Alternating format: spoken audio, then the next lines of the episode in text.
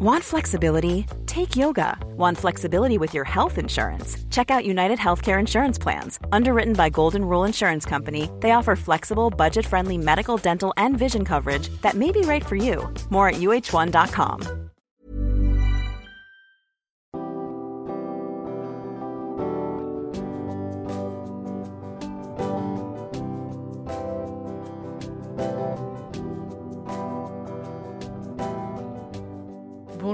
bienvenue dans Milkshaker, le podcast qui agite les idées reçues sur l'allaitement.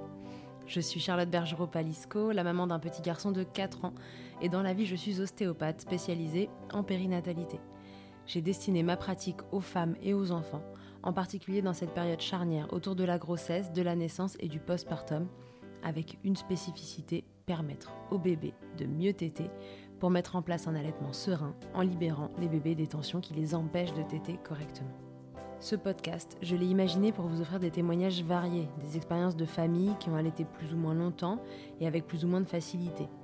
Ici, vous découvrirez l'allaitement sous toutes ses coutures. Vous pourrez aussi vous informer auprès de professionnels, tous spécialisés dans le domaine, qui vous apporteront lors d'épisodes experts les informations les plus justes et vous permettront de vous orienter en cas de difficulté.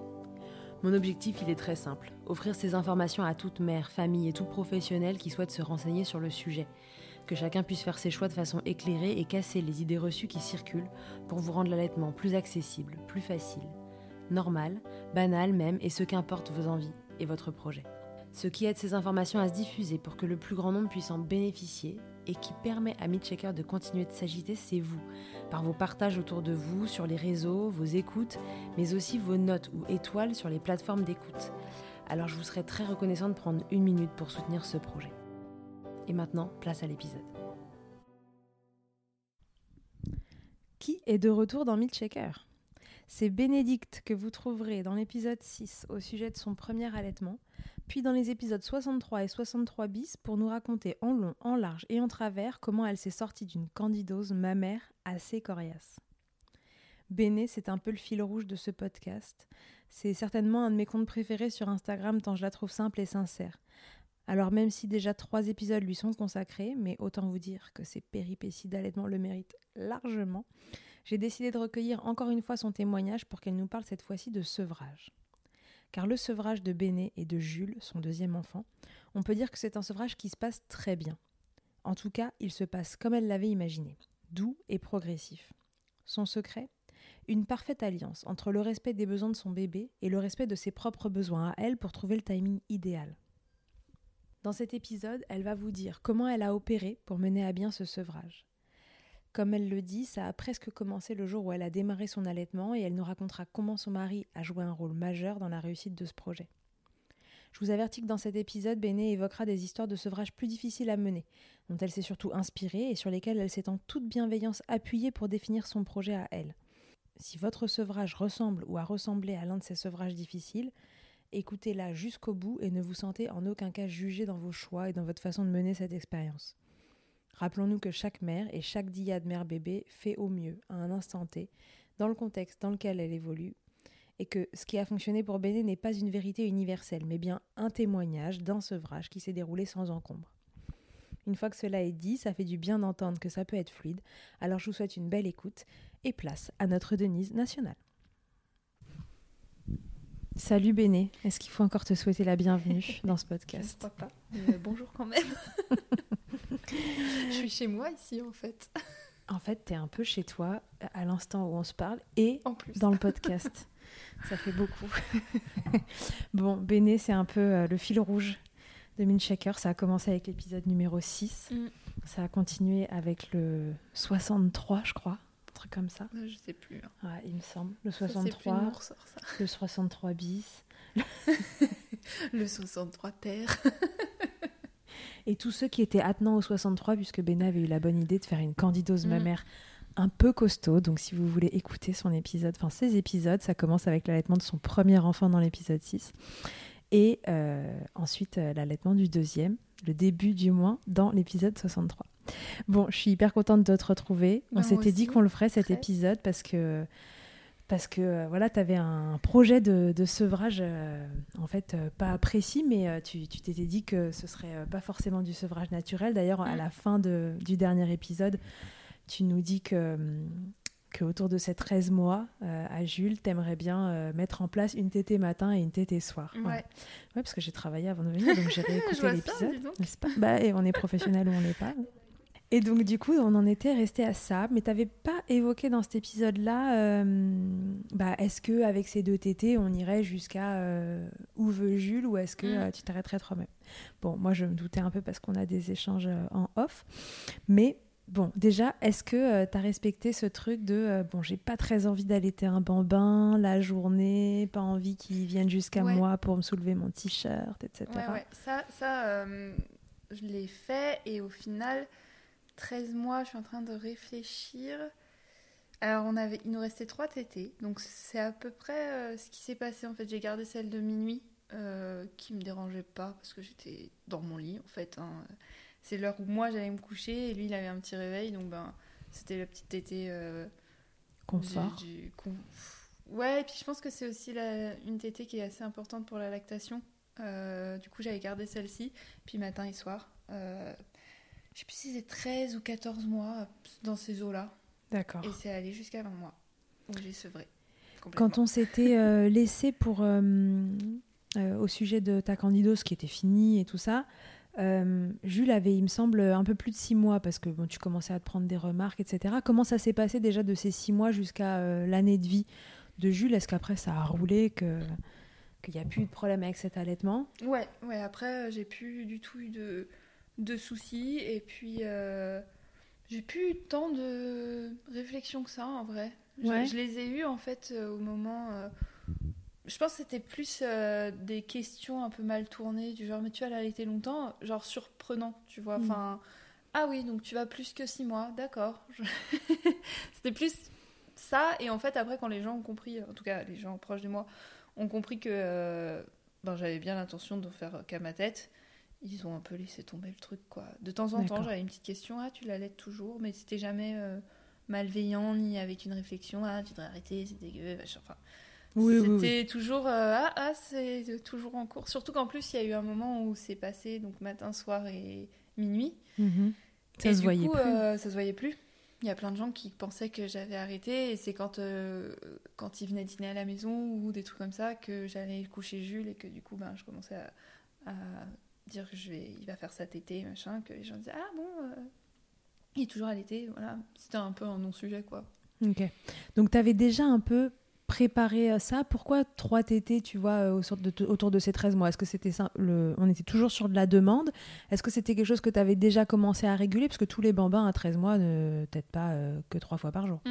Non, c'est un truc que j'ai. En fait, on a, on a sevré extrêmement progressivement et je pense que c'est pour ça que ça s'est aussi bien passé et que je suis contente aussi de faire ce podcast pour dire qu'il y a des sevrages qui peuvent euh, extrêmement bien se passer. C'est un peu sans l'objectif, ouais. aucun pleur, sans. Enfin, Jules, sa dernière tétée, je pense qu'il a compris que c'était la dernière, donc il a un peu fait. Hmm, mais le lendemain, il m'a pas demandé et c'était fini et c'était. Et aucune des tétées qu'on sautait n'ont été dans les pleurs ou dans les, dans les larmes ou dans le déchirement, quoi. Vraiment, Ok. on a fait, Fin de euh, l'histoire, on peut arrêter le podcast. voilà, Non, non, non, non. tout s'est bien passé. Voilà, elle vous a donné la fin. non, mais en fait, c'est un On truc est à a- 4 minutes 57 d'enregistrement. et Béné a dévoilé la bonne, fin. euh, bonne soirée et euh, à bientôt. Laisse-moi faire mon travail, merde, je t'interroge. non, non, mais euh, je rigole. en, en gros, c'est un truc qu'on a, qu'on a mis en place sur. Euh, avec le recul, limite, je me dis, j'ai commencé mon sevrage en même temps que j'ai commencé à l'été. Ah ouais, d'accord. C'était vraiment quelque chose que tu avais réfléchi très tôt. Oui, alors j'y avais déjà réfléchi au sevrage sans me mettre de. Alors à telle date, ce sera ça, à telle date, parce que je me suis quand même beaucoup laissé porter aussi. Mais c'est par les expériences extrêmement négatives que j'ai pu avoir autour de moi, de copines. J'ai l'impression qu'à chaque fois c'était l'enfer de sevrer un bambin. Et, et même des fois je me disais, mais je vais pas allaiter un bambin parce que si c'est pour traverser ça avec mon enfant, c'est mort. Ouais. Donc je me suis un peu renseignée et tout. Et j'ai fait des constats aussi, de par les histoires de mes copines, de, de quelques petits trucs. Je me suis dit, je pense que si j'évite ça, je vais m'éviter un sevrage euh, compliqué. D'accord. Alors, qu'est-ce que tu avais euh, constaté? Qu'est-ce que tu alors- t'es dit euh, Bon, ça, euh, je me dis que c'est un truc qu'il faut pas que je reproduise parce Ouais. que ça peut me poser Alors des déjà, difficultés. c'était euh, la dépendance au sein pour dormir. D'accord. C'était donc dès, dès sa naissance au final. alors pour s'endormir le soir, donc là vraiment la tétée du coucher, ça on l'a gardé jusqu'au bout. Par contre, je voulais pas qu'il soit tout le temps dépendant de moi pour s'endormir, mais c'était pas que au final pour sevrer, hein, c'est- Mhm. c'est même mieux dans son dans sa dans globalité quand il se Mhm. fait euh, quand il est amené à être gardé ou sans moi euh, le soir quand je sortais et tout. Donc dès la maternité, j'ai laissé euh, la place à Romain en fait. Mhm. Des fois, il tétait et puis il s'était pas forcément endormi au sein, donc hop, je, je transférais à Romain qui le berçait et qui endormait son fils. Et voilà, donc j'avais j'avais remarqué que euh, des copines qui avaient toujours été celles qui l'endormaient au sein pour tout, pour les siestes, pour les machins, euh, avaient vraiment galéré. Il y avait aussi la réassurance au sein. euh, que j'avais remarqué que des, des amis ou copines plus ou moins proches, dès que leur enfant se faisait mal, pleurait, avait un petit chagrin, un truc pas forcément le, le fin, Mhm. c'était le sein en Mhm. fait. Et euh, ce qui est extrêmement pratique, hein, parce que c'est vrai que euh, moi je m'en suis, efficace. je m'en suis servi sur Jules sur euh, des gros bobos ou euh, des vaccins ou des trucs où vraiment bah, tu mets au sein, ça passe tout seul. Ouais. Mais je me disais, en plus, ayant eu l'expérience d'Alessio où j'ai pas allaité très longtemps, on l'a toujours rassuré en câlinant, Autrement, en machin. Donc Mhm. bah, je me suis dit, avec Jules, j'aurais, je sortirais pas la carte Joker à chaque fois, quoi. Donc il y avait. euh, Tu t'es justement dit ce sera une carte joker. Ouais, voilà. Ce sera vraiment euh, de manière très exceptionnelle euh, qu'on consolera euh, avec le sein.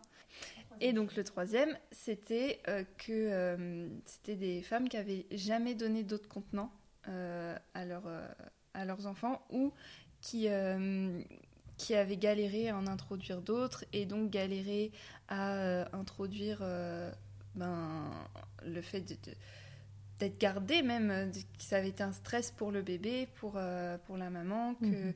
du coup, tu vois, quand tu veux sevrer, il y a un moment où tu passes euh, à du lait euh, Industriel. industriel, ouais, du lait artificiel que tu lui donnes au biberon, souvent, parce que surtout s'il est gardé, tout ça. Alors bien sûr, il y a d'autres contenants, mais ben, c'était une étape que je, je voulais pas forcément galérer avec, en fait. Donc tous ces trucs-là, c'est des constats que j'ai faits où je me suis dit, ok, ben, le biberon, par exemple, il faudra qu'on l'introduise assez tôt pour qu'il l'accepte et que ce soit un non-sujet. Et ça a été un non-sujet, hein, franchement. euh, on a juste attendu que ma candidose soit terminée pour euh, donner un biberon de mon lait. Et puis, euh, il a quand même eu que mon lait jusqu'à 11 mois. Donc, je tirais mon lait, etc. Mais tu vois, en fait, le fait de s'y prendre tôt, eh ben, ça faisait que ça devenait vraiment des, des non-sujets au Ouais. moment où, dans l'allaitement, j'en eu avais, vraiment euh, besoin. Mm. Enfin, dans, dans le cadre du sevrage et de l'allaitement, c'est comme euh, donner le relais à son papa pour qu'il l'endorme. Au final, c'est pas que pour sevrer. Oui, et puis il faut savoir derrière tout ça parce que ce qu'on reproche beaucoup, tu vois, aux autres contenants, etc., c'est d'éventuellement, euh, si l'allaitement est pas bien en place, euh, enfin, tu vois, les, les histoires de, de confusion, là, de préférence Mhm. euh, synthétine, etc. Mais toi, dans ton cas, Jules, il avait été euh, vu, il y avait eu des consultations, on savait que ce bébé t'était bien. Mm.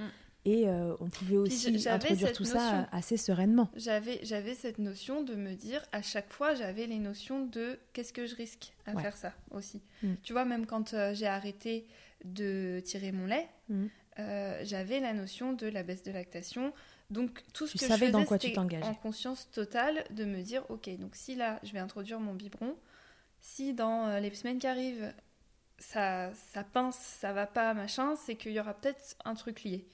Donc il faudra que euh, je consulte, machin, j'avais euh, les bonnes probes. Donc toi, euh, j'avais Catherine qui, est, euh, qui était mon IBCLC et tout ça. Euh, j'avais ma copine Julie aussi euh, Mhm. qui est IBCLC avec qui j'échangeais de temps en temps. Donc j'avais la notion des risques, mais je, je- du coup je, je savais où j'allais quoi. Ouais, oui. C'était des risques un peu que j'étais prête à prendre et qui au final se sont avérés hyper utiles, pas que dans le sevrage, mais qui du coup dans notre sevrage ont été... euh, Ouais. Et, c'est pour ça qu'avec le cas, recul, je me dis d'avoir fait tout ça, ça a vachement aidé à un sevrage hyper euh, cool quoi. Bien sûr, et puis dans ton cas, ces risques-là, ils étaient limités dans la mesure où on avait un bébé Oui, qui avait un bon mécanisme de succion Ouais. et un allaitement qui était bien en place. Donc on prend des risques oui ultra limités Après, dans ces cas-là. tu- moi je parle de mon expérience avec mon bébé. Exactement. C'est Pas... Voilà. Là, ce qui a fonctionné pour notre sevrage euh, va pas fonctionner forcément avec tous les, Non. On parle d'un témoignage, d'une expérience. mère-enfant, Tous les duos. duo. Non, il y a un truc. Bon, bref. Allez, Euh, oui. Moi, je suis enceinte, quoi j'ai pas mes mot, mots. euh, hein. Oui, bon, c'est pas grave, tout le monde a compris. Euh, et après, je trouve que c'est quand même intéressant de donner euh, une expérience et de dire, bah voilà, vous pouvez peut-être tester ça, ça marchera peut-être ou pas chez vous, mais en tout cas, c'est très positif. Mais oui, bien sûr, même. parce qu'il faut de tout, parce que c'est vrai que dans le sevrage, on a rapidement de, de l'expérience euh, pas, pas hyper positive. Mm. Et puis euh, autour de- du sevrage du bambin, c'est vrai que c'est un Surtout peu plus sur le compliqué. bambin. Mm. Surtout, euh, moi, je te dis, je connais personne d'autre qui a eu un sevrage cool. Ah oui, d'accord. Ouais, dans toutes mes connaissances, c'est à chaque fois des sevrages qui ont été Difficile. assez. euh, enfin, des, des- des petites épreuves à passer, quoi. Ouais. Donc, euh, Donc du coup, on- tu nous dis on arrive là sur ces 13 mois, on est à 3 tétés par jour parce que c'est principalement euh, son rythme aussi. non, pas du tout. Ah, d'accord, Si j'avais laissé faire, Jules, aurait été le têteur fou. Hmm. Euh, donc ça a toujours été un, un duo. Vraiment, quand on dit c'est une valse à deux, euh, Ouais. j'ai, hum, ce que je suis très contente d'avoir réussi à faire, c'est de m'écouter euh, tout le temps. Je pense aussi que c'est pour ça que ça s'est bien passé, parce que j'ai été à l'aise avec toutes mes décisions, j'étais très très renseignée. Et, euh, et au final, en fait, on a fait ça de manière extrêmement progressive, et ça a commencé avec l'introduction du biberon à 4 mois. Ouais. Même si, euh, en vrai, à 4 mois, il était encore en, en allaitement full euh, jusqu'à 6 mois, parce qu'on l'a diversifié vers 6 mois et demi. Mhm. Euh, il, il buvait pas des biberons tous les jours, c'était vraiment... En plus, moi, je l'ai eu avec moi jusqu'à 5 mois, donc c'était vraiment juste l'introduire pour qu'il l'accepte. Oui, et puis 4 mois, c'est pas si tôt non plus. Non, Enfin, non, tu vois, non, quand non, on sait parce que les femmes en reprennent à plus, 2 euh, mois et demi, la plupart euh, Ouais, ouais. en introduisent Moi, j'ai un peu respecté ce truc de 3 mois, surtout aucun Mhm. autre contenant, pour bien installer la lactation. Puis en plus, j'avais la candidose, donc hors de question de foutre du champignon dans d'autres biberons. Ouais.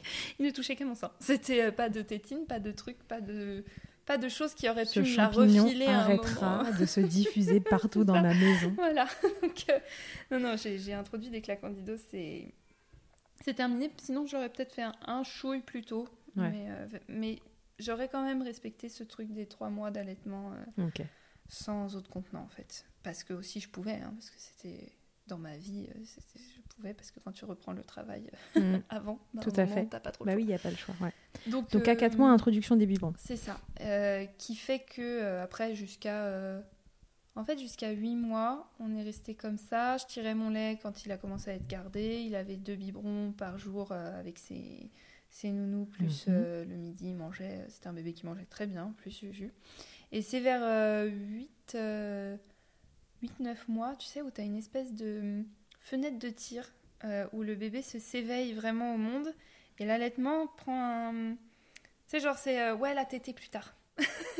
Ouais. T'as as des tétés qui sautent un peu vers, vers cette. euh, Et, et on s'est même demandé si on sevrait complètement. Ah ouais, tu t'es posé la question à ce moment-là en te disant Euh, ah, et une je me suis dit, vas-y, il y a une petite fenêtre, il s'en désintéresse, est-ce que c'est pas le bon moment?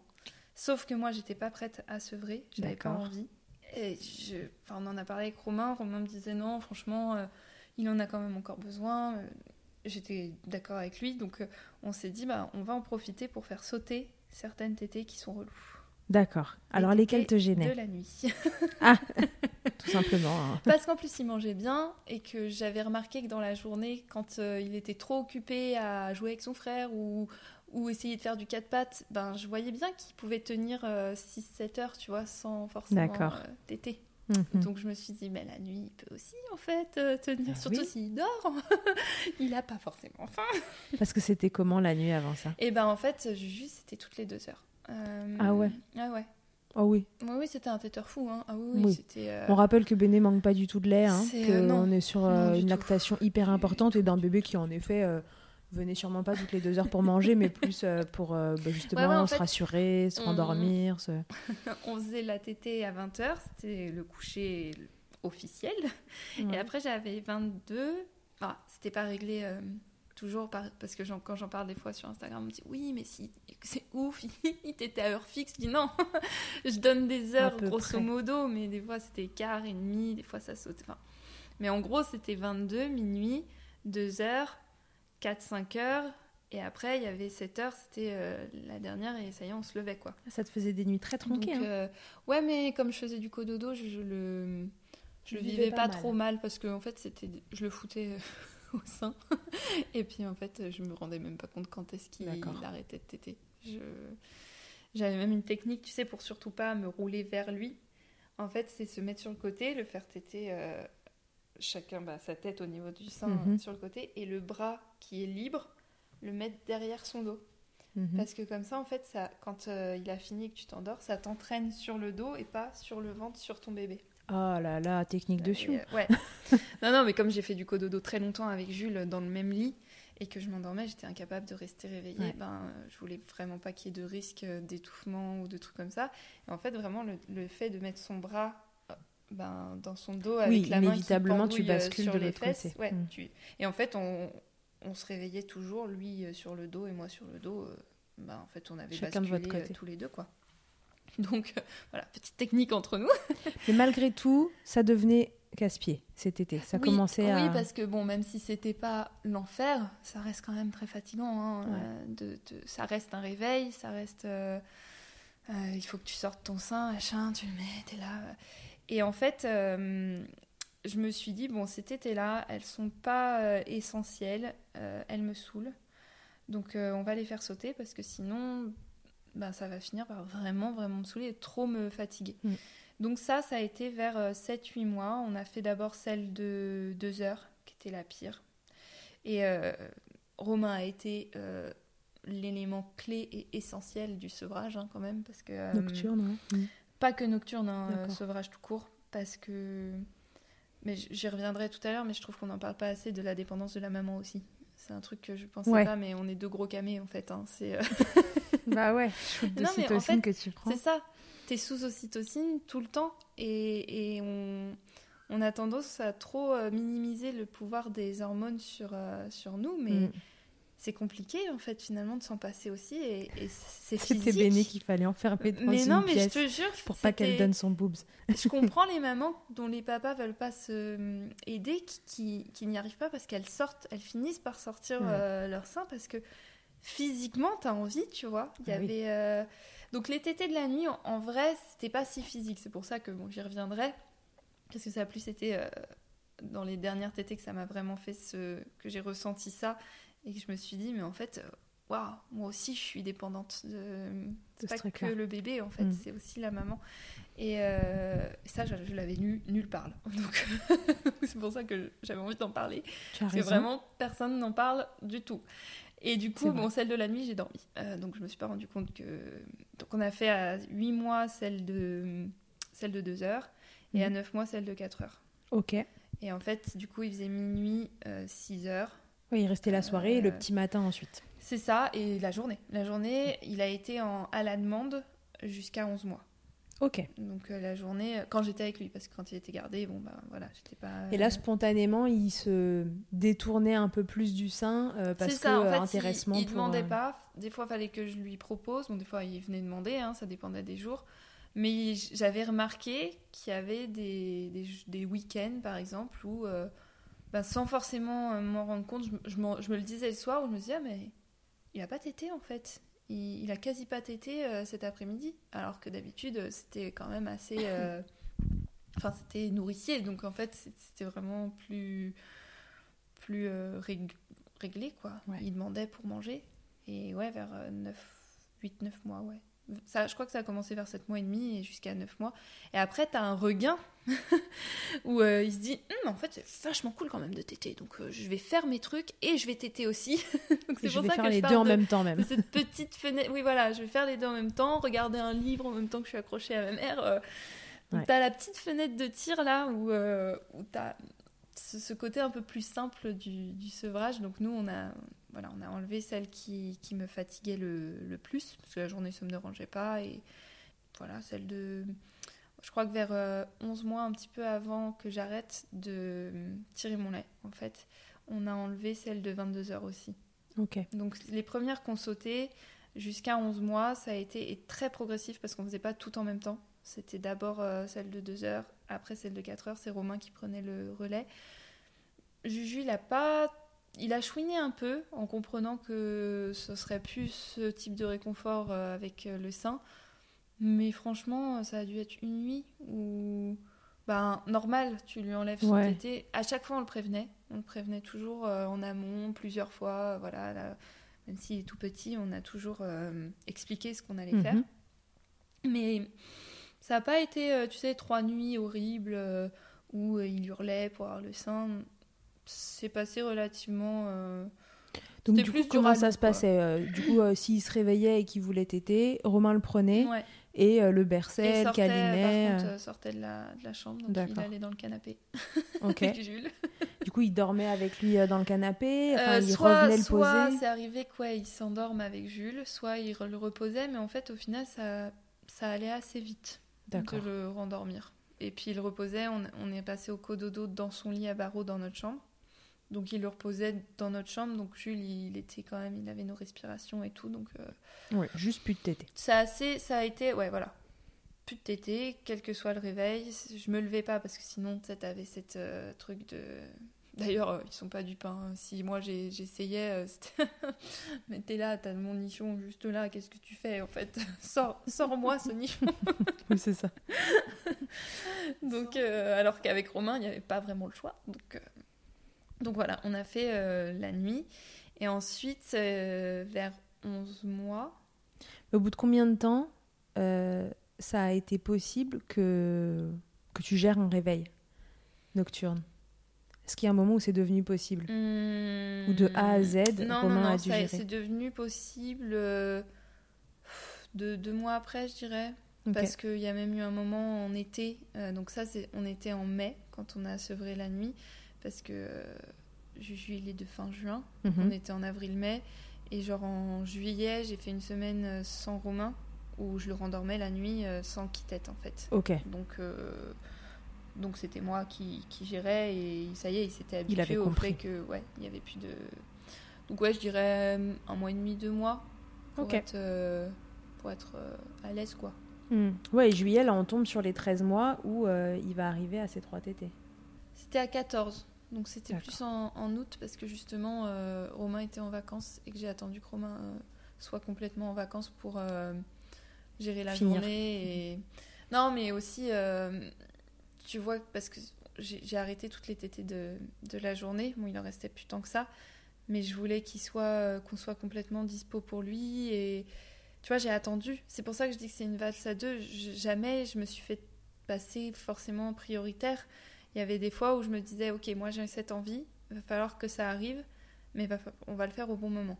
Euh, quand, euh, ben, tu vois, l'été où tu travailles pas, tu as tes deux parents qui sont là, machin, ça lui faisait euh, ce truc de, on- ils sont tous là pour moi si j'ai des angoisses, quoi. Mais il y a d'abord eu l'arrêt de mon de tirer mon lait, Ouais.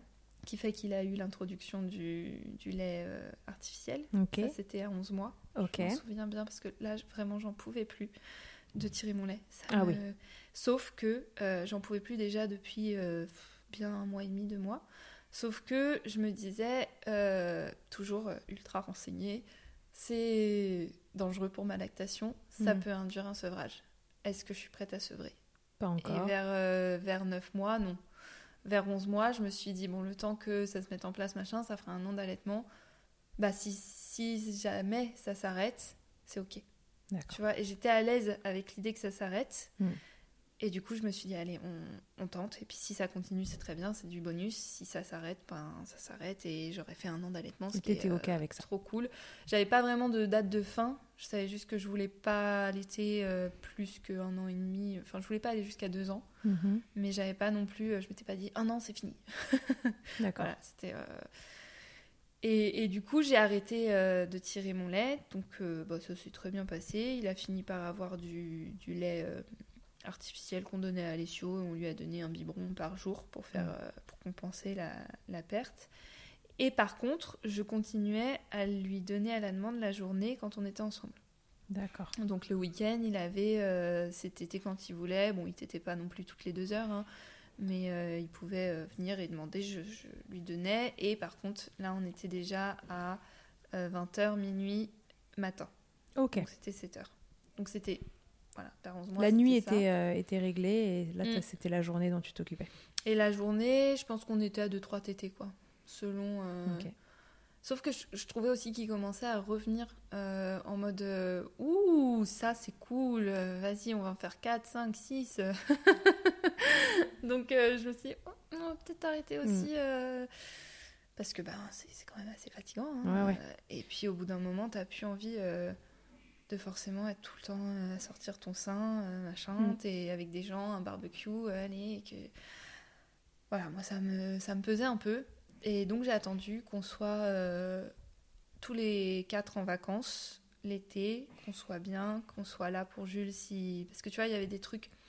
Si on avait passé une journée un peu intense émotionnellement et tout, j'avais tendance à plus lui proposer Mm. les... la tétée de retrouvailles aussi. euh, Ouais. Quand euh, il avait été gardé toute la journée, je lui donnais. Donc j'avais pas envie de lui, lui couper ça d'un coup dans, dans un quotidien hyper rapide où on n'avait pas le temps aussi de prendre soin de lui. Donc j'ai attendu qu'on était en Grèce. euh, c'était euh, c'était hyper détente. on était complètement disposés pour nos enfants. Donc on a arrêté les tétés. euh, donc il avait 14 mois. Ok, donc à 11 mois, tu introduis le lait artificiel Mm. Parce que c'est le tirage qui te prend la tête Ouais. et t'attends euh, ces fameux 14 mois pour euh, avoir le- l'environnement le plus propice possible pour virer les tétés de la journée qui t'embêtent et, n'avoir plus fait, que euh, euh, le matin. Assez progressivement aussi. Hein. J'ai pas tout viré du jour au lendemain, Mm. mais sur toutes les vacances en fait, je les ai, voilà, je les ai retirés au fur et à mesure. Puis c'est un super contexte aussi parce qu'en plus c'est changement de, du quotidien, du rythme, de l'environnement Mm. Et euh, enfin il y a plein de Et en plus, finalement. une- un petit truc butoir aussi pour lui expliquer en amont. On lui disait bon attention Juju, tu vois, on va partir en vacances, on va être en Grèce. En Grèce, on arrête les tétés la journée. D'accord. Tu vois, t'avais ce truc de euh, ça y est, on est en Grèce, donc tu vois, on t'avait prévenu, on arrête les tétés euh, la journée. Donc Ouais. t'avais ce truc euh, de lui expliquer, et au final, ça a été aussi assez un, un non-sujet. Il y avait des fois où il, il me signait tété quand il se faisait mal ou des trucs comme ça. On détournait l'attention et puis on, on lui faisait un gros câlin. Et euh, il y avait ça aussi euh, que j'avais remarqué, c'est que souvent c'est ou tout l'un ou tout l'autre. Euh, quand, quand mes copines sevraient, c'était du jour au lendemain, j'enlève tout. Mm. Tu vois, c'était ça y est, j'en peux plus. Je suis allée à mon max. Ouais. Euh, il a tété limite en continu depuis qu'il est né, depuis 20 mois. et là, moi, et en je fait, moi, je peux plus, donc terminé. Moi, je me disais, en fait, ça, ça- c'est- je pense que c'est beaucoup plus acceptable pour l'enfant et même aussi pour la maman de les enlever une par une sur des temps hyper euh, longs. Parce qu'en Oui. fait, au final, des fois, il passait euh, deux mois avant qu'on en retire une, tu vois. Oui, et puis même hormonalement, euh, c'est beaucoup plus. Oui. euh, là, on vient de sortir un épisode sur euh, le deuil de l'allaitement, etc. Et elle explique qu'en fait, que vraiment, hormonalement, il se passe des choses qui font qu'on le vit plus ou suite. moins Ah bah, bien tu aussi, te- fonction de tu te l'arrêt fais un sevrage et- à toi aussi. Hein. Mm, Bien sûr. mm. On est, je te dis, on est des gros camés. Hein. On allait, c'est... Ouais, donc en fait, hyper progressivement, tété après Et tété. c'est pour ça qu'avec le recul, je me dis, j'ai commencé mon sevrage en limite en même temps que j'ai commencé mon allaitement. Mm. Ouais, mais t'as pensé Parce à la fin, euh, euh, c'est comme, euh, c'est comme les mariages quand tu fais ton. Ouais, Ton tu contrat de penses mariage chez le notaire. Faut penser au divorce avant de se marier. Bon, c'est vrai que Mais mais bizarre, au mais en même temps, c'est pas ça- con parce que ça a permet permis, de. Parce qu'en fait, t'as as beaucoup de trucs comme s'il fallait absolument entretenir la lactation. Sauf qu'en fait, ta lactation, au bout d'un an, elle est.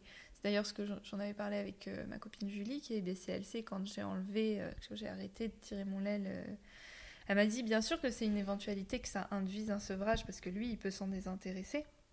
Mais elle m'a dit que franchement, que ça induise une baisse de lactation telle que ça te fasse arrêter d'allaiter après un an Mhm. d'allaitement. Elle me dit franchement, il faut vraiment avoir des gros gros soucis depuis le début de, de, de lactation pour que euh, ton lait disparaisse comme ça parce que tu... tu enfin, Oui, oui, parce surtout parle que- d'un an d'allaitement. Oui, tu et vois, puis on, sait que les seins de- produisent du lait encore longtemps Oui. après la fin de Oui, l'allaitement. oui, donc euh, en vrai, euh, c'était pas, c'était pas un risque. euh, Tu prenais pas un risque inconsidéré. non? Je pouvais, si, plus dans la réaction de Jules. Oui. Tu vois, depuis avoir euh, de lait. C'est plus dans la façon d'in- d'induire un sevrage pour Oui. le bébé que pour la lactation en elle-même à ce stade-là. Mm. Et du coup, moi, je voulais. C'est ce constat aussi de, de me dire, mais en fait, mes copines, elles ont été limite en, à la demande, et puis d'un coup, euh, elle se dit ça y est, il faut que je, faut, faut qu'on arrête. Et puis c'est hyper dur d'arrêter. euh. Alors même si tu mets des arrêts de tétés progressifs, mais à partir de 20 mois, c'est vachement plus dur que quand tu as commencé à arrêter à 8 mois. Tu Ah vois. bah oui, oui, c'est sûr. Donc, euh, donc c'était tous ces constats que je me suis dit, ouais, vas-y, moi je veux pas que ça. Je vais essayer de faire autrement, je veux pas que ça se passe comme ça pour nous. Et, euh, et au final, euh, j'allais un peu, je marchais un peu à l'aveuglette. C'était un peu au feeling aussi, mais ben, ça a bien fonctionné de faire comme ça. Ouais. Après, est-ce que c'est aussi parce que j'avais un bébé qui était euh, plutôt. Quoique non, il était quand même très accro. hein. Il y a plein de paramètres qui Mais, rentrent en compte oui, de oui. toute façon, mais si tu n'avais pas eu ces mauvaises expériences autour de toi, euh, est-ce que tu aurais envisagé un allaitement euh, plus long, tu vois? Pas plus long, non. Mais je pense que j'aurais fait, euh, c'est, j'aurais fait la même euh, mécanique de me dire, ben je fais tout, ce, ce truc de tout ou rien en fait. bon bah Ah ouais. j'allaite, donc l'allaitement c'est comme ça, c'est la nuit, c'est le jour, c'est machin, c'est à la demande quand on peut, même si tu refuses quelque Tu te serais trucs, moins euh, écouté, en fait? Peut-être, ouais. Hmm. Parce, que, parce que dans les infos que tu trouves, bah, d'autant Ouais. plus sur Instagram, t'as beaucoup ce truc de euh, c'est, c'est full time, C'est soit machin, tout, soit rien. euh, C'est pas assez nuancé, c'est ouais, ça. tout à fait. et, et ça manque beaucoup de nuances. Et quand t'as pas vécu ces expériences de, de par tes copines et que t'as pas été témoin de tout ça, tu dis ok, bah, c'est la manière de faire en fait. Oui, et puis il faut le dire, il y a de l'information euh, pas juste qui circule. Oui, Parfois, c'est de l'information basée sur de l'expérience, justement, Mm. Et pas euh, sur euh, des faits, en fait. Mais si on connaît bien la physiologie et tout ça, euh, Ouais. bon, on sait que il y a des cas où c'est un risque, en effet, comme tu dis, mais qu'il n'est pas inconsidéré. que s'il se passe quelque chose, qu'est-ce que j'en fais? Enfin, Mm, mm. et on peut s'adapter. Et, et du coup, ouais, c'est- c'est pour ça que je, je me suis dit, mais en fait, je pense que faire, faire comme ça et induire le sevrage que à partir de, peu, bah, de, de, de 18 mois, tu vois, quand tu commences à en avoir un petit peu marre, ben, c'est trop Ouais, tard. tu t'es dit, c'est une folie, euh, C'est- Moi, je ça me va pas suis bien se dit, passer. Je pense que c'est commencé trop tard. Hmm. Parce que t'es plus dans la même relation de l'allaitement, de ton bébé n'a plus la même relation à l'allaitement que euh, quand il est. euh, Ouais. Donc, je me suis quand même beaucoup écoutée, mais je pense que j'aurais quand même commencé assez tôt, malgré tout, même si ça m'avait pas dérangé d'allaiter la nuit ou machin. Mais qui ça ne dérange pas de se réveiller tous les deux heures Je ne sais pas. Mais, euh, Tu avais connaissance que cet allaitement à la demande, en fait, euh, pouvait euh, se transformer en allaitement à l'amiable et que et qu'en fait, c'est assez ça, tôt ouais. que ça s'introduit Mm. parce que c'est en fait, c'est un peu euh, finalement spontanément euh, ce que tu as fait. Mais c'est vrai que quand il passe de bébé à, à bambin, Mm. là, des 9 mois, 10 mois, 11 mois, 1 an, en fait, c'est la période où les enfants commencent à être frustrés et que, que c'est OK de leur dire non parce qu'en termes de Mm. besoins nutritionnels, on est sur autre chose et qu'on peut instaurer la relation avec à l'allaitement euh, ouais. qu'on souhaite en fait. Et puis euh, d'être dans, dans l'écoute de- des deux parties, Mm. tu vois. Parce que autant au début, même si, euh, enfin, sauf si tu ne fais pas le choix d'allaiter, et c'est complètement ok aussi. hein, moi, j'ai eu les deux expériences. Mais euh, au, au début, t'as pas vraiment le choix de te réveiller la nuit. Oui. Parce que euh, c'est nourricier et tu sais que ton bébé il dépend de ça pour grandir. Donc Exactement. en fait tu te poses même pas la question. Sauf que à partir du moment où il est. Comme tu te réveilles la nuit pour des bibes aussi. Oui, voilà, exactement. À partir du moment, par contre, où il est diversifié et que tu te rends compte que dans la journée, ça se passe très bien, il n'a pas forcément faim, et que, euh, et que oui, tes tétés de la nuit, elles entretiennent ta lactation, mais elles t'épuisent aussi, tu vois. Enfin, Mm. C'est le moment où tu peux dire, euh, bon, ben vas-y, euh, j'en enlève une, ça se passe bien. Ok, j'en enlève encore une, ça se passe bien, il n'y a pas d'incidence sur mon allaitement. Ok, vas-y, je vais encore enlever celle de 22 heures. Tu vois, c'était Mm. j'attends de voir ce qui se passe et je continue. Ouais. C'était, euh, on a pris notre temps et, et vraiment je, je regrette pas parce que ben ça a été très très doux finalement. Donc à la fin des vacances de Grèce, là, à 14 mois, il en est où de son Il en est à matin, euh, matin, soir, minuit. Ok, Il nous très bien. reste vraiment matin, soir, minuit. C'est en octobre, je crois.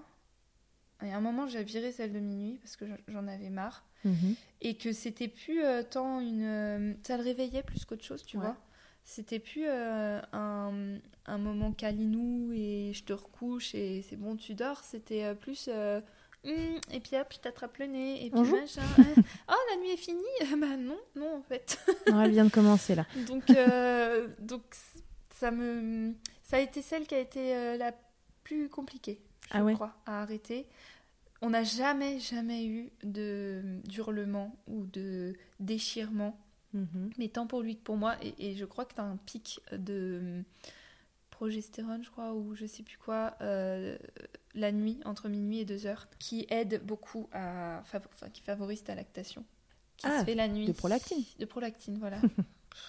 Parce que la progestérone, c'est pas la Oui, oui, copine non, de la prolactine, c'est plutôt l'inverse. Je... je suis pas enceinte, mais.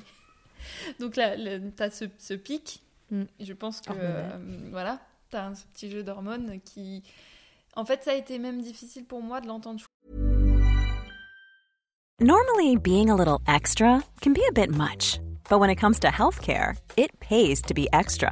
And United Healthcare makes it easy with Health Protector Guard fixed indemnity insurance plans. Underwritten by Golden Rule Insurance Company, they supplement your primary plan, helping you manage out of pocket costs without the usual requirements and restrictions like deductibles and enrollment periods. So when it comes to covering your medical bills, you can feel good about being a little extra. Visit uh1.com to find the Health Protector Guard plan for you. Alors Ouais. c'était pas des chouinements, euh, enfin c'était pas des hurlements, c'était pas, euh, il appelait pas après moi, il, il était avec Romain, je savais qu'il était euh, complètement ben, en sécurité émotionnelle et tout avec son papa. Mais rien que le fait de l'entendre râler un peu les, les deux premières nuits, j'a- j'avais envie d'y aller, tu vois. Ouais, C'était ou ouais. enfin, c'est cet horaire-là où tu te disais, disais, bon, là, je suis tox. Putain, Ouais, et j'étais dans le canapé, je me souviens, et j'arrivais pas à passer, et j'attendais.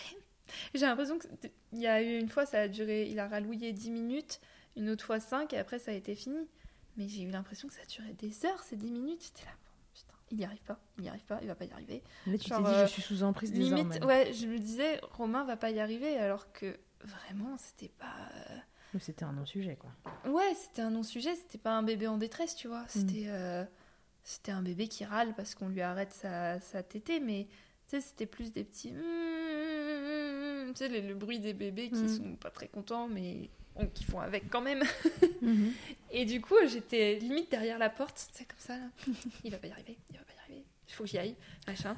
J'ai même un moment dit T'as besoin d'aide? Vas-y, va-t'en Ok, c'est bon, je m'en vais. Parce que. euh, Et c'est là où je me suis dit Putain, mais même moi, physiquement, c'est dur. Mm. J- J'avais envie de sortir mon sein, genre J'arrive, mon bébé En sauveuse. Personne ne m'appelait, mais. euh, Bah, donc, lui, un euh, peu, mais. T'as ce truc. euh, C'est là où je Ouais, me suis très rendu physique. compte que c'est très physique pour la maman aussi. Et je me dis, s'il n'y avait pas eu Romain, mais c'était sûr que je lui donnais. Oui. Et Oui, c'est oui, pour parce ça que les pas. mamans, elles galèrent, je pense, parce que parfois je parle sur Instagram avec des mamans qui me disent, euh, j'y arrive pas, j'essaie, mais je, re- je finis toujours par craquer. Je te jure que c'est comme les, comme les camés, quoi. Tu, tu, Ouais, ouais, si t'as pas de relais. tu euh, résistes, tu mm. résistes, tu résistes, puis Ouais. au bout d'un moment, tu, tu, tu cherches ton shoot aussi, en fait. Tu, Bah ouais. euh, Donc quand t'es deux gros camés et que t'as pas fait ça progressivement, imagine, c'est- ça te met aussi dans un état de mal-être, je pense, en tant que maman, Ouais, certainement, bien qui n'est pas forcément que lié à... hum, T'avais un certain taux euh, d'ocytocine qui était full tout le temps et d'un coup tu t'enlèves ton hormone de bonheur. euh, Ça aussi, tu vois, on n'en parle pas, mais moi, quand ça a été complètement fini, Mhm. je suis passée par un petit blues. Mais je pense le temps que ce taux d'ocytocine redevienne une norme sans allaitement, en fait. Parce que bah, t'es sous. T'es shooté Ah ouais, au bonheur. mais t'écouteras euh, l'épisode qui vient temps, de sortir, c'est vraiment vois. sur ça. euh, et que voilà, même quand c'est désiré, hormonalement, il, il se passe Mhm. quelque chose qui fait que, voilà, bah, alors, soit ça peut être un, un petit blues comme ça, Ouais. euh, ou, ou plus embêtant. Alors imagine quand euh, t'étais au, level max et que t'arrêtes complètement, Mm. tu vois. Enfin, c'est normal que tu aies des crises de larmes et des trucs en tant que maman aussi et que tu te dises mais je suis une mère horrible de, de Ouais. nous imposer ça. Mm. Alors qu'en fait t'en peux plus. Tu vois, c'était ça. Je voulais pas arriver à ce stade-là. Mhm. Je voulais pas euh, que être dans ce, ce truc de euh, j'en peux plus, il faut absolument que j'arrête et en même temps je me trouve horrible d'arrêter. D'accord. Tu vois, c'était Mm. vraiment un truc que je voulais éviter. Ouais, tu voulais éviter cette ambivalence à tout euh, prix. ouais. Mm. Et au final, bah, je, me, je, me- je l'ai euh, plutôt bien évité, mais heureusement qu'il y avait Romain. hein. Franchement, il a été. l'élément clé. Ouais, ouais, ouais, vraiment. Sans, sans ça, je pense que c'est extrêmement difficile euh, de sevrer un bambin et tu passes par des moments pas cool. Jusque quand on reste. Alors, tu, tu nous as dit octobre, la tétée de minuit Ouais. qui s'en va. On l'a, on l'a enlevé. Et ensuite, c'est vers 18 mois que j'ai commencé à sentir que j'avais envie de complètement arrêter parce qu'en plus, j'étais tout le temps malade. Donc, 18 mois, on est en décembre. temps. Ouais, on est en, en décembre. J'étais vraiment, vraiment. euh, Et je sais que c'était lié à l'allaitement. Enfin, j'ai aussi une, une maladie qui fait que j'ai pas un, mon système immunitaire au max du max tout le temps. J'ai des fatigues chroniques, des trucs comme ça. Ajouter l'allaitement, euh, mon système immunitaire, je pense qu'il était au plus bas. Euh, j'ai été malade toutes les deux semaines puis le pendant toute. euh, Il y a ça aussi, tu vois, mais euh, tu ajoutes en plus Ouais. le truc de d'un système immunitaire déjà pas très performant. un peu foufou. Donc, j'en pouvais plus d'être malade toutes les deux semaines. Ouais. De- depuis la naissance de Jules, j'étais malade toutes les deux semaines. J'ai fait des, des maladies, genre la scarlatine, enfin des trucs bien, bien corsés, bien what the fuck. Et j'étais encore malade et je me suis dit, ah, ça y est, je peux plus. Je peux plus euh, physiquement. euh, je, suis- je suis trop au bout de ma vie, quoi. Même s'il reste que deux tétés, euh, faut que ça s'arrête, c'est ça que je- Et puis, ce désir aussi de récupérer ton corps, tu vois. Mm. 18 mois, je me suis dit, euh, c'est cool, sauf que c'est tombé pile au moment où on déménageait. Ah. Et bah, tu vois, pareil, j'ai pensé à Jules. Je me suis dit, ça fait quand même déjà beaucoup de choses. Euh, donc, au début, je me suis dit, on va le faire dans la nouvelle maison qui était prévue pour euh, début janvier. Après, les... Après le... Le, le- le nouvel an, on devait euh, s'installer, sauf que retard, parce que travaux, Mais oui, parce, parce que machin. quand il y a des travaux, il y a toujours du retard.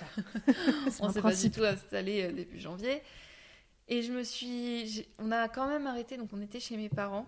Et vraiment, je, me disais, j'arrête tout quand on sera installé dans notre maison, qu'on aura trouvé nos marques. Parce que je voulais pas trop le, trop le perturber. Et en fait, on a quand même arrêté celle du matin chez mes parents. Parce qu'en fait, je pense que c'est venu de lui et moi. C'était devenu une tétée amusement. Et ça me saoulait. Franchement, il, il devait téter 30 secondes. Et après, il me faisait ça, ça, là, sur le. Et puis il me montait dessus, et puis il redescendait, mais il était 6 h du mat. Donc. euh, au- Ça passait plus. Autant, jusque-là, c'était une tétée qui le faisait continuer un peu à dormir. Donc j'arrivais à pousser jusqu'à 7h30 où, bon, ok, il tétait, mais tu on était, moi j'étais dans un petit sommeil et lui, il, il se rendormait à moitié. Que là, c'était, ça s'était transformé en je joue avec ma mère à 6h. Oui, là, c'est beaucoup moins Et puis, tu sais, acceptable. je, dis, je faisais Juju. Et tu sais, il lâchait mon sein, il- genre avec le petit sourire là. Et après, il reprenait là. Alors, pas les petits yeux coquins mignons, mais bon, tous les matins à 6 heures, euh, Mm.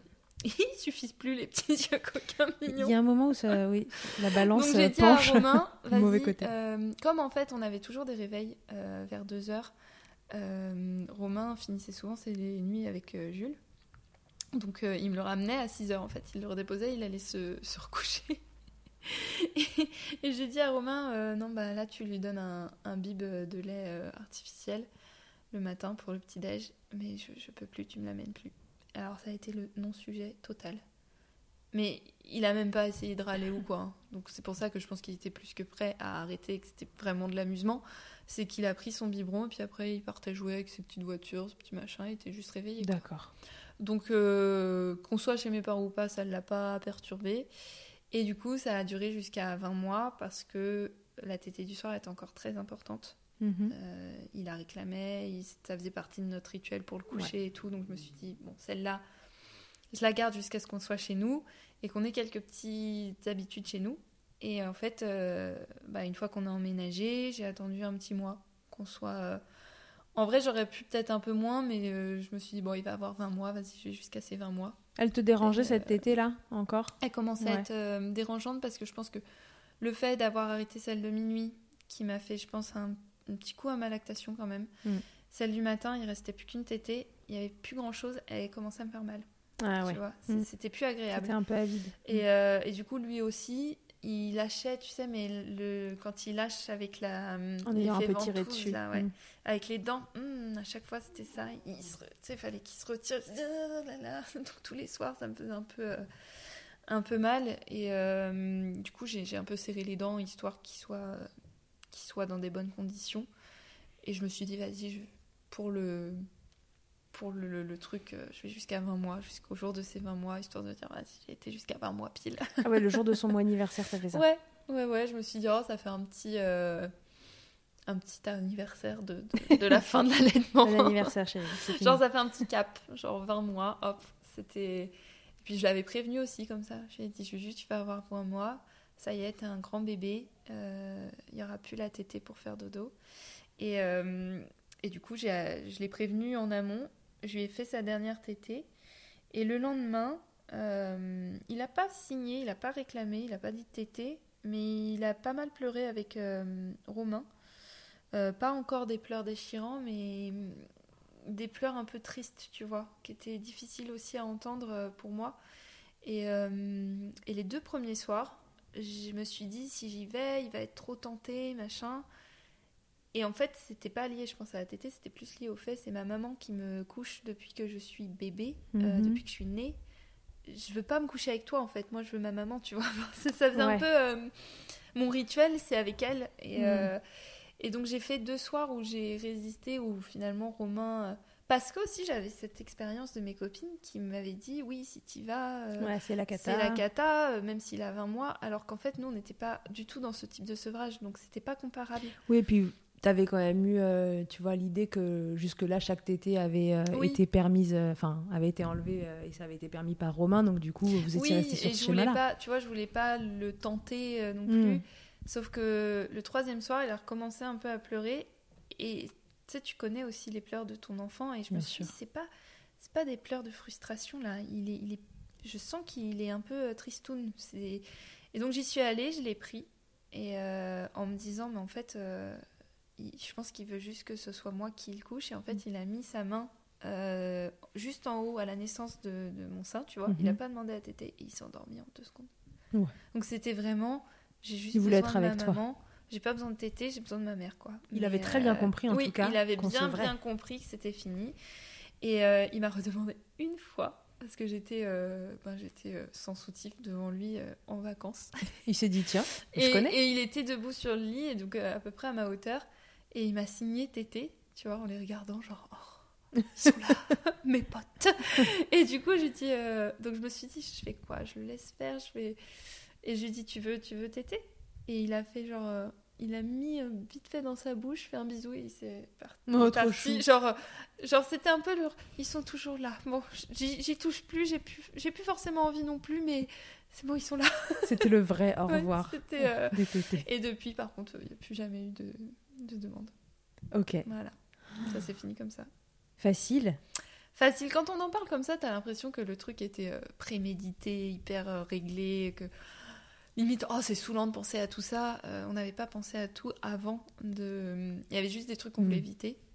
Donc des trucs qu'on a fait pour les éviter. Ouais. Mais au final, on s'était pas donné des dates d'arrêt. Ça a été une façon de conduire cet allaitement en pensant euh, au fait que qu'il irait pas jusqu'à un sevrage naturel de toute façon. Ouais, et puis euh, mais parce que c'était c'était pas ton souhait en mm. fait. Donc tu as, mené un allaitement en fonction de, de l'envie que tu avais. Ouais. Mm. Exactement. Et puis tu aurais pu avoir envie d'un sevrage euh, naturel et malgré tout euh, mettre en place tôt un allaitement euh, plus à l'amiable qu'à tu vois, mm. qu'à la demande. Enfin, Mais je pense que quand tu fais ça et que tu le mets en place tôt, finalement les dernières tétées qui restent, quel que soit l'âge de ton bambin, même si tu restes avec matin et soir pendant deux ans, bah, quand elles partent, elles sont, elles partent. Enfin, quand tu, décides de les arrêter, elles s'arrêtent assez assez facilement parce que ton bébé grandit et qu'il est capable aussi euh, au bout d'un mm. moment de comprendre un peu mieux euh, que tu dises non quoi. Mm. Donc euh, voilà, c'était vraiment ce, truc d'éviter certaines, certaines choses dont j'avais été témoin, certains mal-être aussi, mm-hmm. qui ont fait que qui ont conduit en fait le, nos décisions. Ouais, Se dire je veux pas de ça et je vais essayer en tout cas de pas avoir ça. Comment faire pour l'éviter quoi Ok, bah écoute, tu t'en es pas trop mal sorti. Plutôt bien. En tout cas, je sais pas si c'est le plan qu'il faut faire, mais c'était le plan qu'il fallait faire pour vous, Avec, pour, euh, quatre, pour, là. pour, notre famille, ouais. ça a bien marché. Euh, Rapport au euh, physiquement, tu vois, parce que pour toi qui avais une lactation très abondante, on parlait même d'hyperlactation mm. dans les démarrages d'allaitement et de voilà, fallait pas trop stimuler, etc. Tu avais trouvé ton rythme aussi, tu vois, à la fin de l'épisode la dernière fois, mm. tu disais euh, en fait, euh, je surstimule pas. Si je tire, je tire que d'un côté. Il t'aide d'un côté, je mets euh, le recueil lait de l'autre, etc. Et voilà, j'essaye de tamponner comme ça. Quand tu as retiré les tétés, Comment ça s'est passé pour toi physiquement? Est-ce que tes seins ont un peu crié euh, au secours? Ou est-ce que euh, non, ça aussi, ça s'est bien apaisé Du début de la nuit, oui. Euh, Du coup, je, je, je tirais un tout petit, tout petit peu, juste le surplus. Bah déjà, bon, il t'était euh, le matin sur un sein, donc ça, me, ça me vidait bien un, un sein. Après, bon, comme c'était quand même assez tard dans mon allaitement, mon hyperlactation, c'était un peu Ça réglé s'était quand même. calmé, hein, hein. mais, euh, mais après, je tirais un tout petit peu sur l'autre, ça s'est régulé.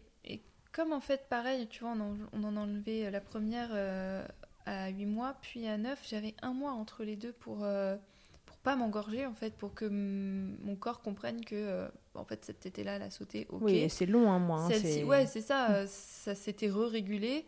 Donc après, t'en fais encore sauter une, celle-ci, elle, elle saute, bon bah voilà, euh, pareil, encore un mois, encore un mois. Donc au final, j'ai pas eu d'engorgement, euh, j'ai Ouais. pas eu ces- ce genre de problème parce que, je- encore, bah ouais, c'était pas du ou tout l'un ou tout l'autre. C'était Ouais. euh, vraiment le, le- une par une. Donc, Ouais, euh, Et les premiers jours, voilà, s'il y avait un peu de, de tension dans les Ouais, seins, tu euh, je- tirais juste le surplus. plutôt manuellement Ouais. que, que...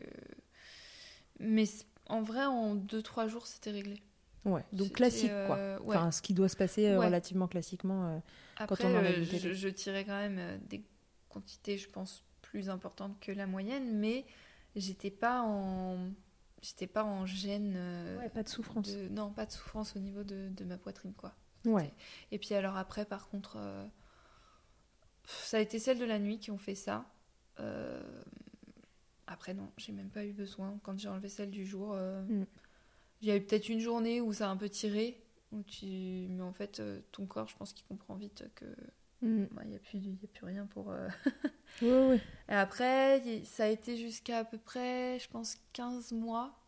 Par exemple, si je m'absentais euh, une journée plus une nuit, là, fallait que je tire. Tu vois, Oui. fallait que...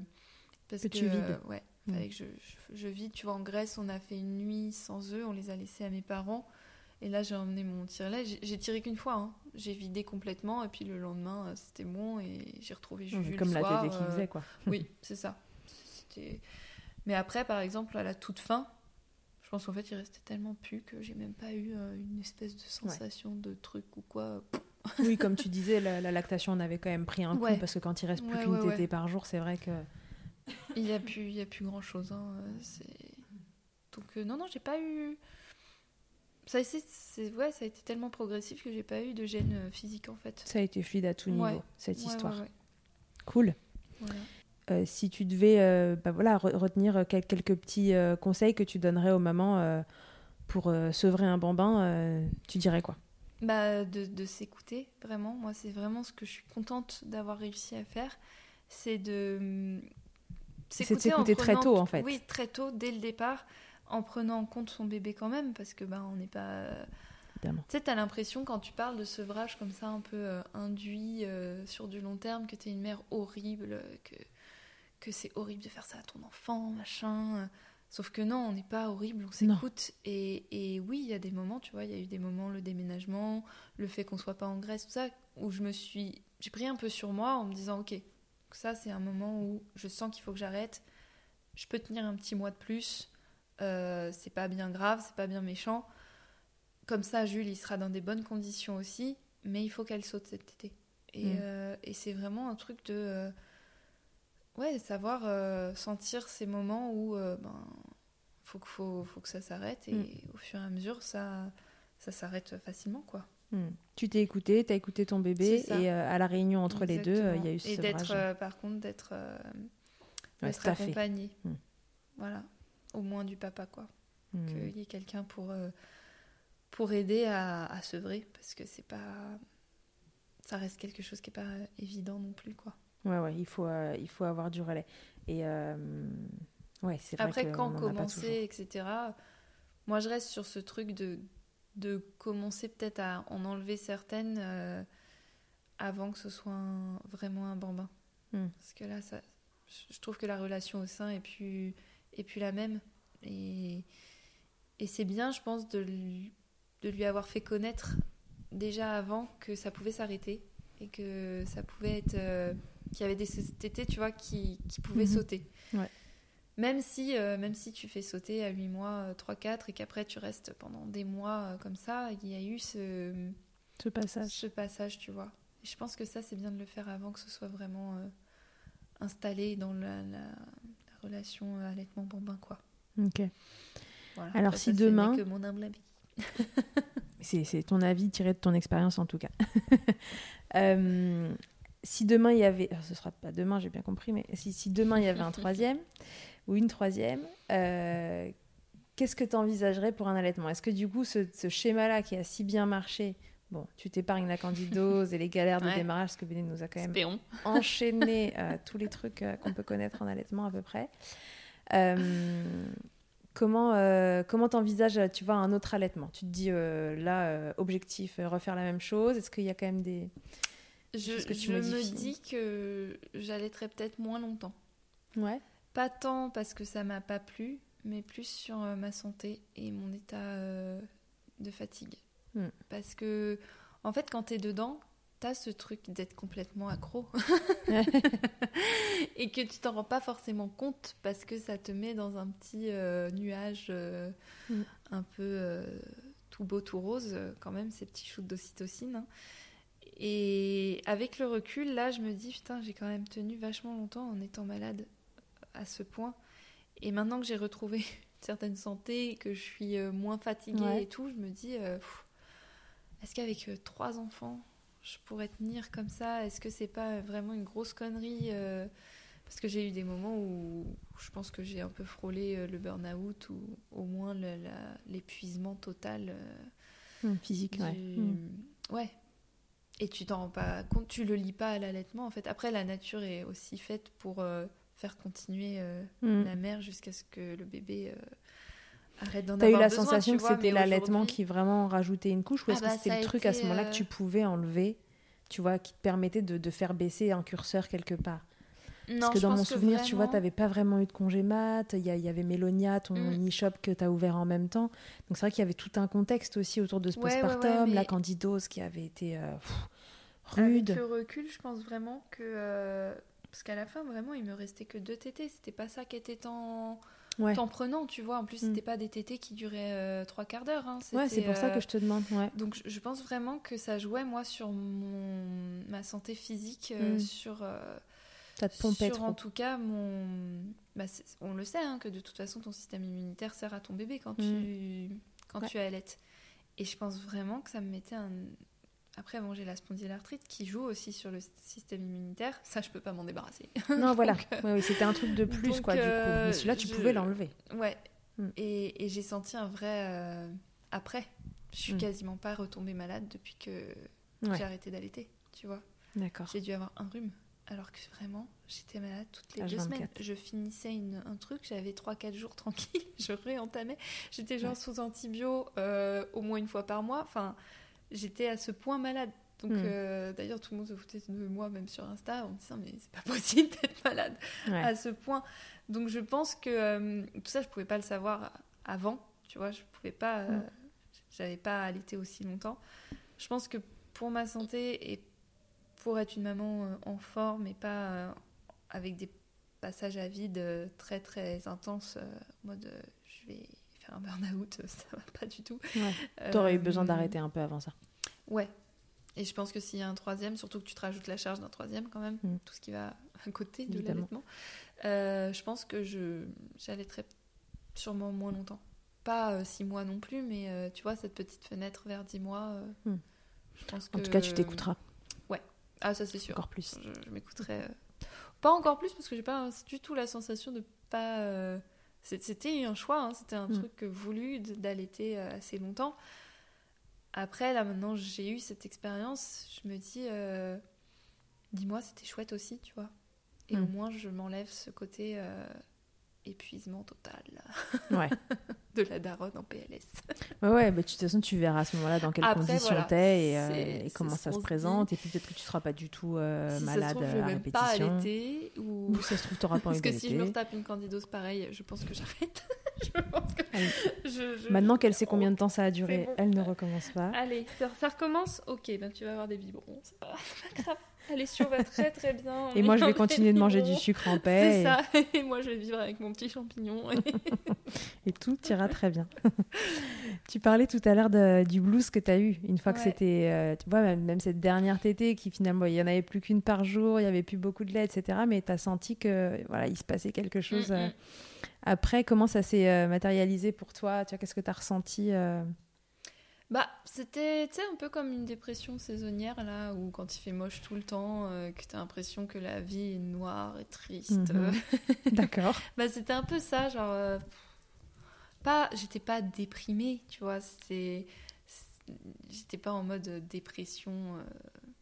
Je te dis, ça faisait comme un peu un mois de novembre, alors qu'on n'était pas du tout au mois de novembre. Ouais, d'accord.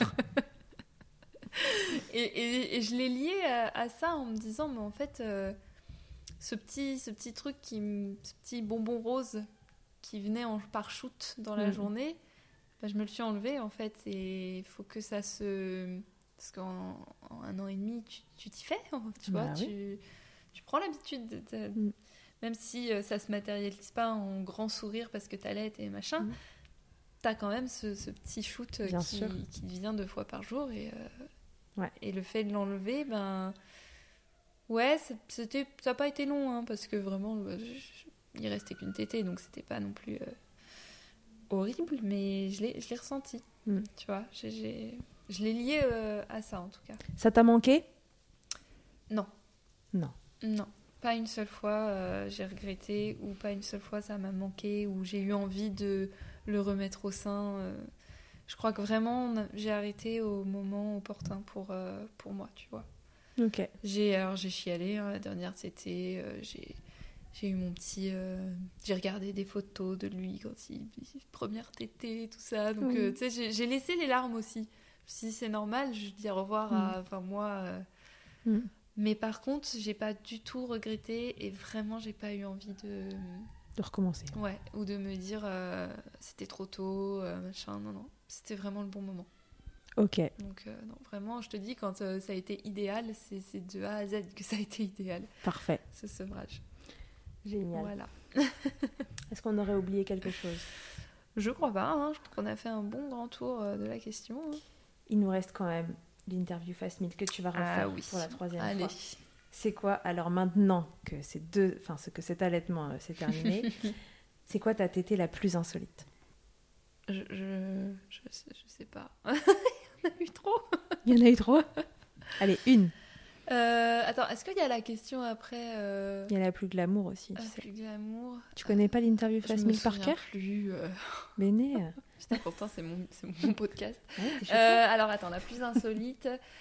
euh, Oh là là, je sais pas. Euh, dans dans l'eau, je dirais. Dans l'eau? Ouais, dans, dans la mer. Ok. Très bien, ça me va. Ouais, j'ai pas eu non plus de tété trop. euh, Trop what the fuck, tu vois. Ok. Je sais plus ce que j'avais répondu. On n'est pas obligé. Hein.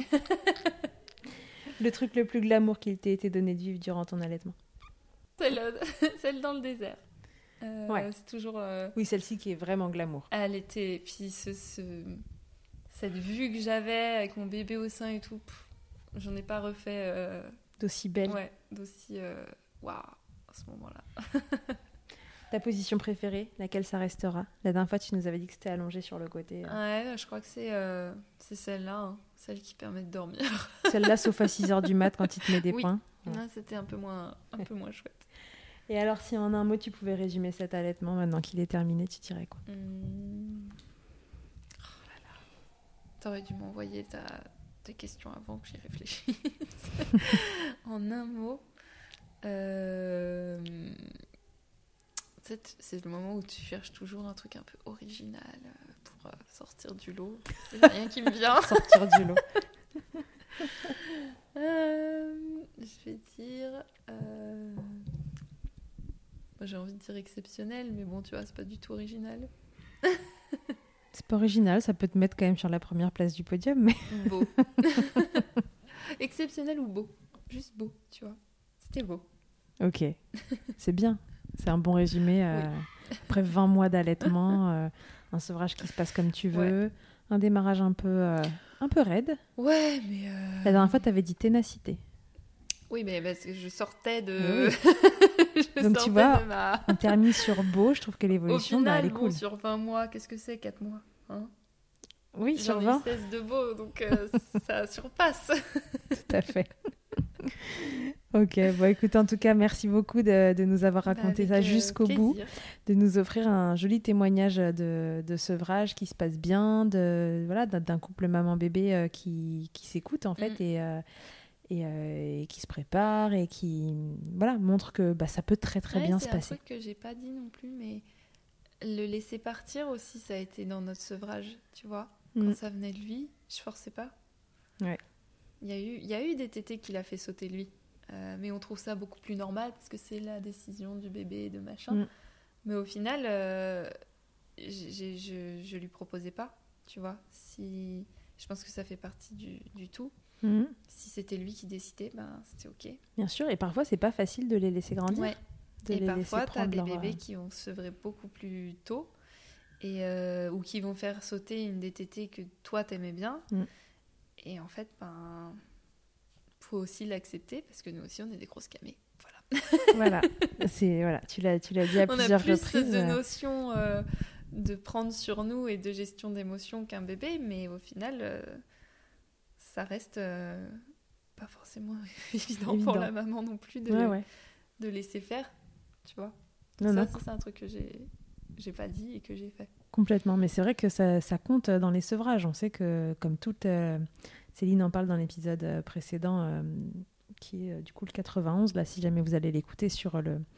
Je l'ai appelé le deuil de l'allaitement parce que voilà, c'est euh, par quelles émotions finalement on passe euh, après un arrêt euh, d'allaitement ou pendant l'arrêt de l'allaitement pour les différentes raisons pour lesquelles on peut sevrer, qui sont multiples. Et même sur un sevrage euh, bah voilà, naturel où c'est le bébé qui décide à 100% qu'on n'induit rien, voilà, on a aussi euh, notre part de, de responsabilité de, Mhm. euh, de en fait, est-ce qu'on est prêt à ce moment-là à ce que notre enfant passe une étape de vie En fait, c'est une étape ça, où ils ouais. grandissent et c'est les laisser un peu partir. Et elle dit euh, dans, assez justement, bah, c'est comme euh, l'entrée à l'école euh, et le premier truc qu'ils font et machin, bah voilà, ça peut générer des émotions et c'est ok et il faut les Ouais, accepter faut se les laisser vivre Mm. et les accepter. Ouais. Et voilà, et c'est pas toujours facile. Ouais, c'est vrai.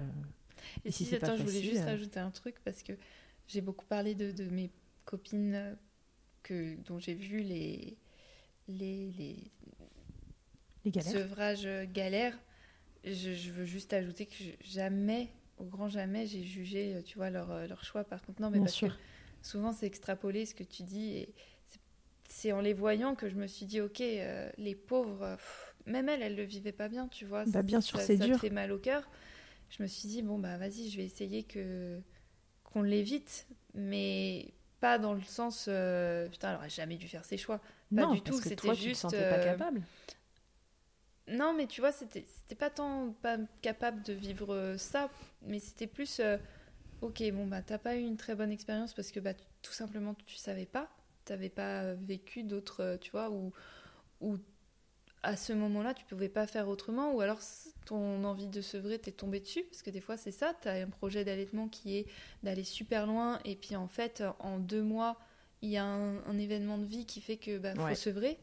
Tu vois, donc ça n'a jamais été un, un jugement de ma part à me dire ah elles auraient pas dû faire comme ça, machin, mais plus partir du constat que ça a été difficile pour elle et me dire euh, ok ben moi j'ai j'ai ces expériences d'amis proches, euh, est-ce que je peux essayer de m'éviter ça, tu vois Oui, tu t'es plutôt dit que euh, c'était une chance d'avoir ces expériences autour de toi pour, ouais euh, ouais pour de me essayer dire toi bon de. bah elles sont passées avant moi, je vais me servir de ouais de, de leur galère pour essayer que Mm. ce soit différent pour moi parce que parce que ça me faisait de la peine de les voir comme ça mais pas enfin jamais au grand jamais je me suis dit qu'elles auraient pas dû euh, faire comme elles ont fait Non, non, il faut Parce retenir a- une chose, c'est qu'on fait ce qu'on peut à l'instant T, euh, avec ce qu'on a, euh, donc euh, et et c'est déjà pas mal. c'est vraiment déjà pas mal non mais tu C'est vois pas toujours optimum. dire mais, oui pour moi ça s'est bien passé alors que, Mm. en fait, moi, j'y allais un peu à l'aveugle. Donc là, je raconte ça avec du recul en me disant, Ouais, c'est trop bien, ça s'est bien passé. Mais ça se trouve, enfin, quand j'ai commencé, je savais pas où j'allais. Tu vois, Oui, tu savais pas que euh, ce serait aussi facile ouais. finalement. tu t'attendais à un truc hyper galère. Non, tout. dis bon, facile. Donc, euh, et aussi, j'avais, c'est l'histoire d'une maman et d'un bébé. Voilà, exactement. Voilà. C'est l'histoire, là, en effet, de, de ton bébé, de toi, à un moment donné. Ça aurait peut-être été différent dans un, autre, dans un autre contexte de vie avec euh, vous deux aussi. Et puis avec d'autres, euh, euh, d'autres choix, d'autres euh, événements de vie aussi. Enfin, t'as Exactement, pas toujours, t'as des trucs qui te tombent dessus, tu peux pas faire autrement, quoi. bien sûr. Donc avec toute l'humilité euh, du euh, monde, c'est cas ça, pour toi, ça s'est bien je- passé, je- tant mieux. Non, mais je voulais, tu vois, je voulais parce que souvent quand tu parles, les- les- beaucoup de gens extrapolent et prennent Mm. un peu pour eux ce que tu es en train de dire en mode euh, ça c'est une, critique contre moi, Hmm. alors que pas du tout en fait. Non, vois. non, ouais. Donc, si euh, vous avez euh, sevré euh, différemment, que ça s'est pas bien passé, ne prenez pas ça pour vous. Mm. Euh, Limite, il aurait fallu mettre ça, ce qu'on est en train de se dire au début de l'épisode. On peut, j'essaierai de, de faire quelque chose au montage. Si j'y arrive pas, on, on le laissera à la fin. Les gens écoutent jusqu'au bout en général. mais, euh, mais voilà, si, si vous n'avez pas la même expérience, c'est OK. En Mhm. tout cas, quoi qu'il arrive, et là je, je reviens à l'épisode 91 que vous pouvez écouter avec la consultante en lactation là, sur le deuil de l'allaitement, si la situation vous donne des difficultés, ne restez pas seul là-dedans. ça. Consultez, il y a des solutions, qu'elles soient d'ordre physique, d'ordre émotionnel. Les difficultés peuvent euh, avoir un accompagnement. Et c'est euh, euh, primordial. Voilà, et ne, ne restez pas en galère là-dedans si euh, l'expérience que vous êtes en train de vivre ne ressemble pas du tout à ce que vous aviez imaginé et que surtout ça vous cause du souci parce qu'on peut Mm. arriver très bien à surfer sur une vague un peu costaud, tout comme euh, se faire embarquer dedans et très mal euh, se réceptionner. Être coincé dans le rouleau. Voilà, Donc, ne restez pas coincé dans les rouleaux. D'ici là, voilà. Non, mais on va s'arrêter sur ça. Ce sera Ne la, la phrase de fin. Ce sera la phase de fin de, de fin de ce podcast. Merci beaucoup, Béné, euh, pour Bah, ton merci à témoignage. Euh, bon, si t'en fais un troisième, tu, tu seras le fil rouge. hein, je, si je suis encore euh, dans les Ouais, parages bah, écoute, pour parler suite, allaitement, hein. mais voilà, il va se passer un peu de temps. Aucun bail à.